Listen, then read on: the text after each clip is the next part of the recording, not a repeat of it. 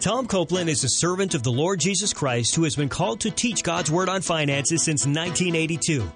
Tom is a chartered professional accountant who has advised thousands of people, including individuals, couples, and business owners, in making wise biblical financial decisions. Tom's financial moments are aired on numerous radio and TV stations across Canada. Tom is the president and founder of Copeland Financial Ministries, who teach what the Bible says on finances. For more info, check out CopelandFinancialMinistries.org. Again, CopelandFinancialMinistries.org. Now, here is Tom teaching and explaining that how you manage money will impact your relationship with your spouse. The topic for today is management of money impacts your relationship with your spouse. Many people believe that how they manage money is independent of or has no impact on their relationship with their, their spouse. This is not true. Let me demonstrate the truth by sharing a typical situation that I hear almost every week. Someone calls me, it could be the wife or the husband, indicating that they and their spouse are having financial difficulties. Generally speaking, one or both spouses have been spending more than they've been earning and accumulating debt on credit cards, personal lines of credit, car loans, big mortgages, etc. As the debts accumulate over several years, this results in stressful arguments between husband and wife.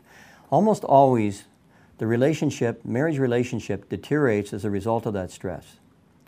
Without me asking anything about their marriage relationship, often the wife or the husband will share that their marriage relationship is in serious trouble. What's interesting is this I do not, any, I do not ask any questions about their marriage relationship. And sometimes I comment that I'm a financial counselor and not a marriage counselor, but nevertheless, they still share their marriage relationship problems. Now, some of you may think, why would any couple share about their mar- marriage relationship problems when they go to see a financial counselor. Why would they even do that? I, I'm confident I know the answer because I've seen it so many times. I think it's because the financial problems and the marriage relationship problems are strongly interconnected, and most people do not understand the connection. As a matter of fact, most people would perceive that uh, or think that how they manage money uh, is totally independent of their relationship with their spouse. And that's not true. How you manage money does have a big impact or can have a major impact on your relationship with your spouse, both positively but also negatively. And what I see so often, what started out as a financial problem many years ago, which many years ago maybe was just a financial problem, as the debt accumulated and the stress accumulated and amounted and amounted, and that financial problem was not resolved, and has, it's now developed into some very serious marriage relationship problems, which if they're not dealt, dealt with quickly, they could easily result in separation divorce. It could even easily result there. As a matter of fact, about one third of the people we counsel in the ministry are separated or divorced, and in almost every case, they indicate that finances was the number one thing that they and their ex spouse argued about. Almost every case, that's, that's what they indicate. Of interest, most of the time, from what I've seen, most of the time there was enough income. But unfortunately, either both or spouses or one spouse were mismanaging money. In other words, they were not managing money God's way. So, one thing I say to couples often do not ignore financial problems because long term financial problems can easily destroy your marriage relationship. So, don't ignore them. Proverbs 22 3 says, A prudent man sees danger and takes refuge, but the simple keeps going and suffer for it. So, when you see the financial problems, which is a sign of danger, don't ignore that because not only can the financial problems get worse, you can lose your house, your car, etc., you can also lose your marriage relationship. In order to obtain a better understanding of what I'm saying, I'm going to give some very specific real life examples of where couples have made financial decisions that have had a significant negative impact on their finances, but also indirectly and eventually on their marriage relationship.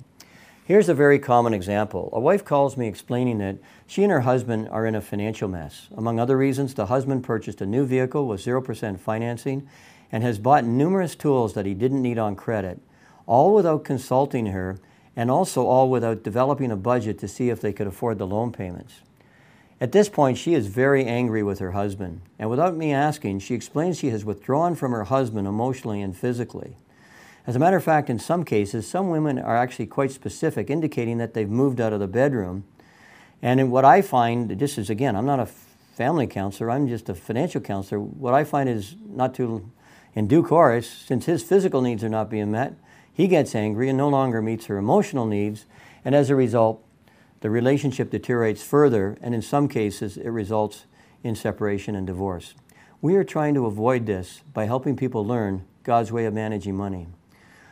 In this situation where the wife um, phones me and complains about the husband mismanagement of money, first of all, I encourage the wife. I encourage the wife, and also I encourage husbands. If it's your wife mismanaging money, both of you, do not allow bitterness to take hold of your heart, because the Bible says, "Do not let the sun go down in your anger, and do not give the devil a foothold."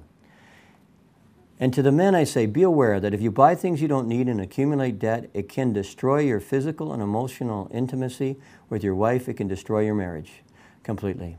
And to both husband and wives, I strongly recommend that you discuss your financial plan, that's a budget or a spending plan, before you spend money. Lack of communication between a couple can easily result in major financial problems, which in turn down the road can result in major marital relationship problems as well. So, um, Keep that all in mind. You may now be thinking, what about an example where the wife has made some bad financial decisions that has negatively impacted her finances, the couple's finances, and of course her relationship with her husband? Um, and that happens too. Here's a common example. The wife regularly goes to the shopping mall buying things that she does not need on a credit card. The accumulation of credit card debt triggers arguments between husband and wife, and it negatively impacts their marriage relationship. Over time, the husband withdraws and no longer connects with his wife emotionally. Since her emotional needs are not being met, she withdraws from his, him physically, and the marriage relationship ends up in a downward spiral. And unfortunately, when you get into that downward spiral, it, it doesn't stop unless one, unless both spouses really step up to the plate and say, hey, we're going to learn what God says on finances. We're going to get this right. So, ladies, my comment to you if you spend money unnecessarily and accumulate debt, it can destroy your relationship with your husband. And the same comment goes for the men as well. You need to be careful as to how you manage and utilize the money that God's entrusted to you. Of interest, in my experience, often when we, when we look at people's uh, debt, often a big chunk of that debt relates to people buying things that are wants and desires as opposed to needs. It's important to understand that in Matthew 6, 31 to 33, Jesus said, So do not worry, saying, What shall we eat, or what shall we drink, or what shall we wear? Your heavenly Father knows that you need them. But seek first his kingdom and his righteousness, and all these things will be given to you. In other words, Christ is saying, Put me first, I will meet your needs, but it doesn't say he's going to meet our wants and desires. Um, it doesn't say that at all. God's promised to meet our needs as we put him first. You think of uh, Philippians 4, chapter 4, verse 19, where Paul said, And my God will meet all of your needs according to his glorious riches in Christ Jesus. God has promised to meet needs, but not necessarily wants and desires.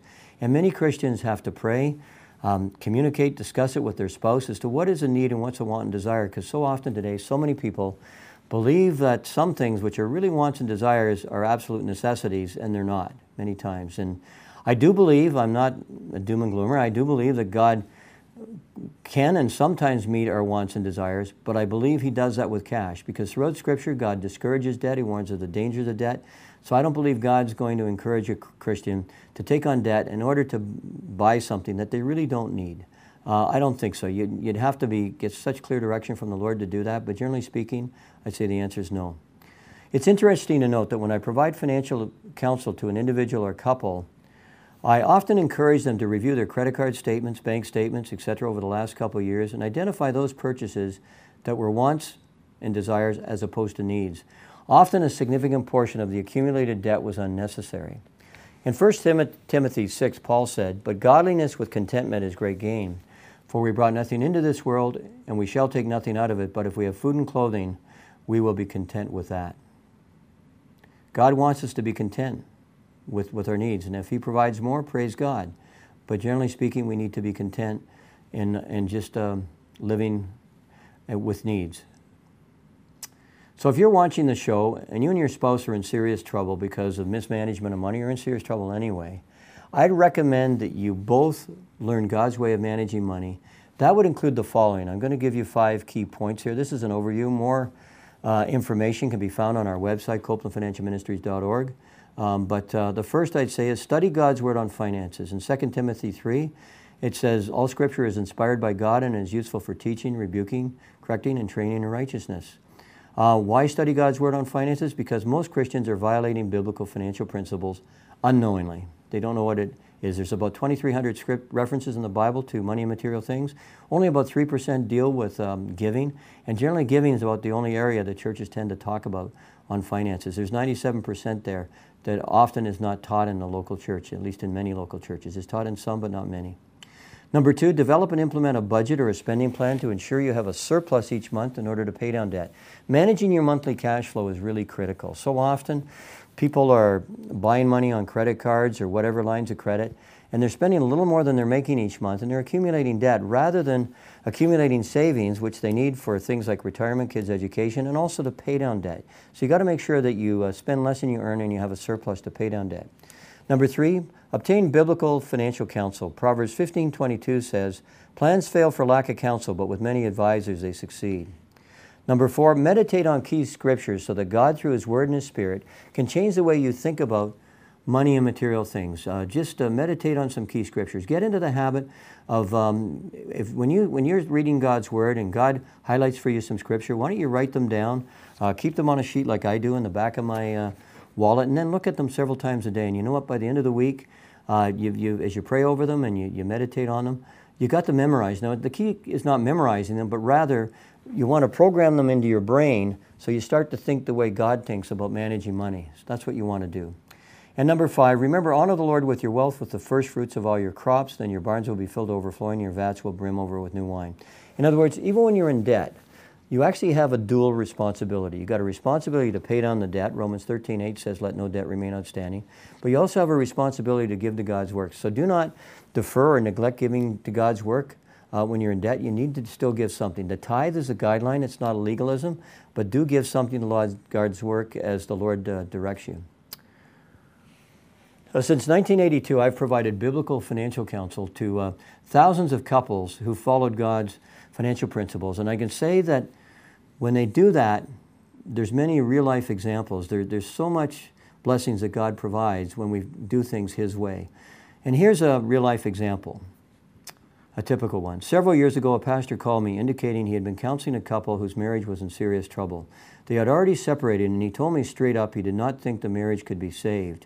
But he did notice that finances was one major area that they argued about frequently. So he referred me to so they referred them to me for some biblically based financial counsel. Here's what happened I connected with this couple. They explained their financial problems and some of their relationship problems, which I didn't ask about, but they did explain some of the relationship problems. So, what did I do? I did what I usually do. I focused on the financial issues. I taught them God's way of managing money. I helped them develop and implement a budget, and I recommended that they meditate on certain scriptures that related to some of the financial areas that they were struggling with. This was in order to change the way they think about money and material things. Over the next year, they went through my in depth biblical financial study, Financial Management God's Way, and God, through His Word and His Spirit, enabled them to change the way they think about and manage money. By the way, it was God who did that, it wasn't me. I just gave them the biblical instruction. Here's what's interesting. About one year later, I received an email from the husband who thanked me for the financial advice. He explained that they had learned and applied God's financial principles, which relieved significant financial stress, and he thanked me for that. Frankly, I thought that would be the end of the, his comments, but instead the husband went on and emphasized strongly that their marriage relationship had healed and they had fallen in love again. And that was just a touching thing. And I've seen that in many other cases. Many other cases when God's people learn God's way of managing money, not only can the financial problems be resolved, but generally speaking, the marriage relationship can be restored. And remember, we're talking about a couple here who had already separated and the relationship got restored, they got back together, and they fell in love again. And that's possible. But in those cases where finances is a major stress between husband and wife, um, if they learn and apply God's financial principles, it, I've seen many marriage relationships healed, um, especially after the financial stresses were, were relieved. And what's interesting, in this case that I mentioned, and all the other cases that, that I've seen where God's done incredible things, I only provided biblically based financial advice. I did not provide any marriage counseling. I'm not a marriage counselor. I'm a, I'm a chartered accountant by profession. So, the next thing I'd like to talk about is um, most people buy things they don't need and accumulate debt and eventually suffer the consequences. And uh, in order to avoid your area of financial temptation, everybody has an area of financial temptation. That's an area where they, they're tempted to spend money and, and they know they shouldn't. Uh, I would encourage you to meditate on 1 Corinthians 10:13 where Paul said, "No temptation has seized you except what is common to man. God is faithful. He will not let you be tempted beyond what you can bear, but when you are tempted, God will provide a way out so that you can stand up under it." In other words, everyone needs to identify their area of temptation and avoid those temptations. For example, if he's a tool guy, avoid the hardware store.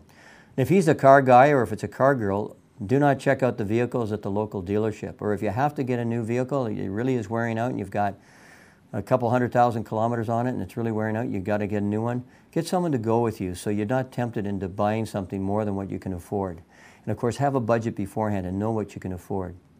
And for the woman who spends unnecessarily at the shopping mall, don't go there.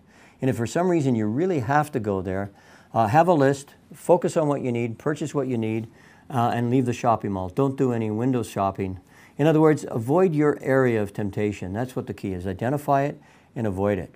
And for everyone, if you've bought things on credit cards that you did not need, you could not afford, then perform plastic surgery by cutting them up. Another option, by the way, to avoid getting into debt is to use a debit card and just restrict the amount of money that's in your account. Because once your uh, account is run dry, you can't use your debit card anymore. So that puts a, um, a control in place there. In Hebrews 13:5, Jesus said, "Be content with what you have."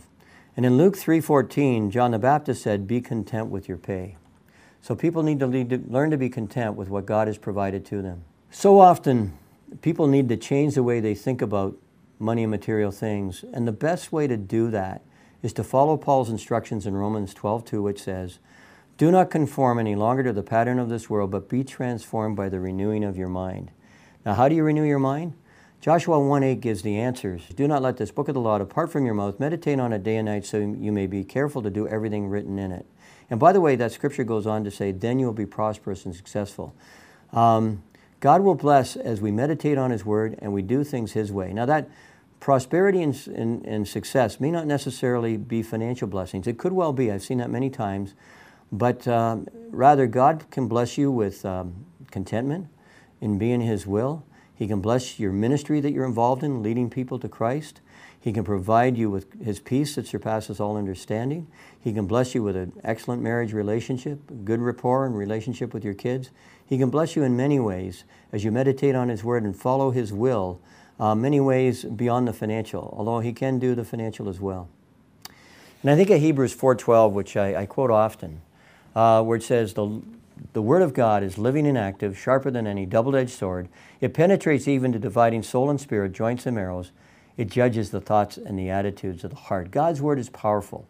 It's truth. Jesus said in John 8.32 to His disciples, um, if you follow my teaching, you are truly my disciples, then you will know the truth, and the truth will set you free. Truth sets us free from the financial deceptions of this world. And there's lots of financial deceptions. If you go to my uh, chapter on financial deceptions in my book, Financial Management God's Way, you can learn more about that. It's available on the website, but there's lots of financial deceptions that uh, people believe in this world. And frankly, when people study God's Word on finances and meditate on the Scriptures, and especially in areas where they have problems, God, through His Word and His Spirit, can change their mindset from a worldly perspective to a godly perspective, which will result in them managing money God's way. For example, if lack of contentment or selfishness is an issue, which is very common, then they should meditate on something like Philippians 4 11 to 13, where Paul said, For I've learned to be content. Notice Paul had to learn to be content. We know how committed he was. For I've learned to be content, whatever the circumstances. I've learned the secret of being content in any and every situation I can do everything through Christ who gives me strength. So he's saying I, that he's learned the secret of being content in any and every situation. At this point, you may be thinking, what was Paul's secret to learning contentment? Paul learned to be content by focusing on his relationship with Jesus Christ and things of eternal value. When you do this, money and material things, which are very temporary, will become much less important in your life, and the tendency to buy things you don't need will often dissipate. For example, um, if you focus on the salvation of people, if you're praying for people's salvation and you're witnessing to them, and that's one of your main focuses and your concern, maybe you're ministering to your kids or whatever, or to other family members or friends or whatever, that's, that's so important. But if your focus and your attention is on how can I get that nicer car, how can I buy the bigger house, or how can I get those nicer clothes, or whatever it is, if it's, if it's focused on material things, then that's where your heart's going to be. Jesus talked about where your treasure is, there your heart will be also. Next thing I'd like to talk about is over the years, I've noticed that some married couples uh, keep their money separate. In other words, they start to think of it in terms of his money and what she earns is her money. Um, you may be thinking, is this a biblical approach? And generally the answer is no. From a biblical perspective, God wants husband and wife to be one flesh, Genesis 2:24, which would imply that God wants husband and wives to see their earnings as our money, not his money or her money. As well as putting all of the earnings into a joint bank account, as a team, a husband and wife should develop and implement a spending plan or budget together. They need to do that as a team to agree on it and then follow up on it together. The only exception to putting your money together is if one spouse is really irresponsible with money. For example, if one spouse buys things they don't need, accumulates significant debts to the point where critical payments such as your mortgage payment, utility payments, etc., have not or could be missed as a result of the mismanagement of money, then it may be necessary for the responsible spouse who manages money God's way to take control of the, the finances, deposit their paycheck into their own account to ensure that the bills are paid and that the needs of the family are met, and to ensure that you don't lose your home. Because once you lose your home, it creates incredible instability for the, uh, the, the kids, the family as a whole, and often it results, well, it's going to result in, in stressing the marriage relationship and sometimes even separation and divorce. But that doesn't have to happen if both husband and wife learn and manage money God's way. And by the way, generally, I encourage married couples to disclose their spending to each other. Uh, I see many situations where one spouse spends unnecessarily and accumulates debts on several credit cards without their spouse's knowledge. But however, when the couple goes to renew their mortgage, the bank does its normal standard credit check, and it turns out that their mortgage renewal is um, turned down because the irresponsible spouse has a bad credit rating. Uh, husband and wives, you need to be totally open and honest about where you're spending money. That should be disclosed. I'm going to suggest form number six of the Copeland budgeting system. It's available from our website. It's a download Excel data file. It's free. Um, you, need to dis- you need to track your expenses, disclose it to each other, because often when you track it, you'll spend less. And I, I just like to say this last point hidden debts will destroy the trust between a husband and wife, which is so critical for a good marriage relationship.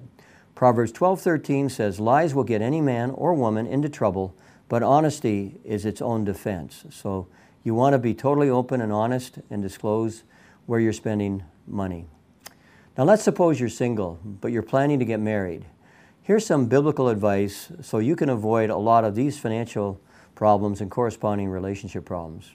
First of all, before couples get married, I strongly recommend that they have an open and honest conversation about the lifestyle expectations, uh, what they're expecting, where they think, where they plan to live, how many cars they will drive, vacations, uh, how many times they're going to eat out. Actually, develop a budget uh, together on what, what your expenditures are going to be, and then determine if you're going to have enough income. Is it realistic? Can you afford it? Because often people are idealistic. They want to live a certain lifestyle, but they don't have the income. One place to start is to develop a budget for the wedding costs and the honeymoon and determine where the funds are going to come from. For engaged couples, I encourage you to fully disclose your debts to each other, as debt surprises after the wedding day can cause tremendous relationship problems, as one spouse may feel betrayed by the other spouse who has brought a lot of debt into the marriage. So, um, in my experience, most couples do not discuss finances at any depth before marriage. Um, they believe their love for each other will overcome any potential problems that they face, but unfortunately, this is generally idealistic. It's, it's not realistic. I think of a young man when I spoke at a group one time. He came up to me afterwards and he says, Listen, I'm, I'm engaged to my girlfriend. I think what you're telling me is I can't marry her until I get rid of my debts. Uh, and I said, No, that's not the case. But you do have to disclose your debts to her so she understands what, what, she's, uh, what she's taking on here because when you get married, her debts, your debts become her debts and vice versa. He says, Well, I can't disclose that. It's embarrassing. I said, It's better to be embarrassed now than be embarrassed later because later it's going to cause a whole lot more problem and friction in the relationship. And it's actually a bit deceiving if you go ahead with the marriage and you bring a whole pile of debt into the marriage relationship that she's not aware of. And of course, it operates the other way around. If the, if the wife to be, the woman has a significant amount of debt, she should disclose that to her her uh, male fiance. I've seen many situations where this situation arose, and um, once, uh, for example, one, one situation with a, a young couple, they're engaged. The wife, the wife to be noticed that he was spending money rather frivolously, and he ran up a lot of credit cards. This really bothered him, bothered her. She talked to him about it. He wouldn't do anything about it. He believed their love for each other would overcome any problems that they might face. Um, and and the bottom line was uh, she she terminated the. Uh, marriage engagement. She called off the wedding. He was in tears, but the good news is this was a, an eye opener for him. He took the time to learn God's way of managing money, um, and uh, she actually ended up marrying him about a year later. And today, this couple are teaching other young people how to manage money God's way. And if she hadn't taken that bold step, and now sometimes it can be the other way, the, the, the man, the wife can be the one mismanaging money, but if, if you don't take that bold step, you can go into a marriage relationship and be stuck with their bad financial habits for the rest of your life. And, uh, and just, just end up having a, in some cases, a very difficult marriage because of that. So um, just keep that in, in mind. If you're engaged or considering engagement, I encourage you to watch my video titled Biblical Advice for Engaged Couple. It's, um, it's available from our website, copelandfinancialministry.org. Now I would like to speak to the parents about managing money. From four decades of experience, I can say this, that how parents manage money will likely have a very significant impact on how their children manage money. For example, if parents mismanage money, generally their kids will follow the same pattern when they become adults. I see this all the time because uh, I see about four to 500 people's finances every year. I've seen it, and I've done, seen it for like about almost four decades. I see it all the time. Um, however, if parents manage money God's way and teach their kids how to manage money in a biblical fashion, then their kids will very likely follow their parents' example and uh, this will have a tremendous impact for their kids, and which, by the way, indirectly will impact your grandkids as your kids teach their kids how to manage money. Proverbs 22 6 says, Train a child in the way he should go, and when he is old, he will not depart from it. To learn more about God's Word on finances, go to our website, copelandfinancialministries.org. Access some of the resources. By the way, most of them are free. The first I'd say is watch the numerous financial moments on several topics. Join our Financial Moment email list. A Financial Moment's a one page summary of a biblical principle on finance. It's sent out about once a week. Um, three, download a free copy of the Copeland Budgeting System. It's available for free and uh, watch the 30 minute video on how to use it. And for sure, go through the online interactive version of my in depth study, Financial Management God's Way. This is the most um, in depth study that I know of of God's Word on finances. And this is the study where if people go through it, it's a commitment of about three to four hours a week for 12 weeks. It, it, it results in the most significant long term change in the way people manage money. So, again, our website, copelandfinancialministry.org. I would like to now um, close in prayer. Father, I pray that through your word and your spirit, that you would move in the hearts and the minds of everyone listening, Lord. I, I just pray, Lord, that uh, I trust uh, what it says in Isaiah 33:11 that your word would not come back empty but accomplish what you desire Lord and fulfill the purpose for which you sent it. And I pray that through your word and your spirit you touch the, the, the hearts and minds of uh, the, the couples listening to this and understand that how they manage money unequivocally can impact their relationship with their spouse positively or negatively so they would be so wise to learn and apply what you say Lord on finances. Father I pray that everyone listening would follow up and do this. In Jesus name amen to learn more, check out copelandfinancialministries.org.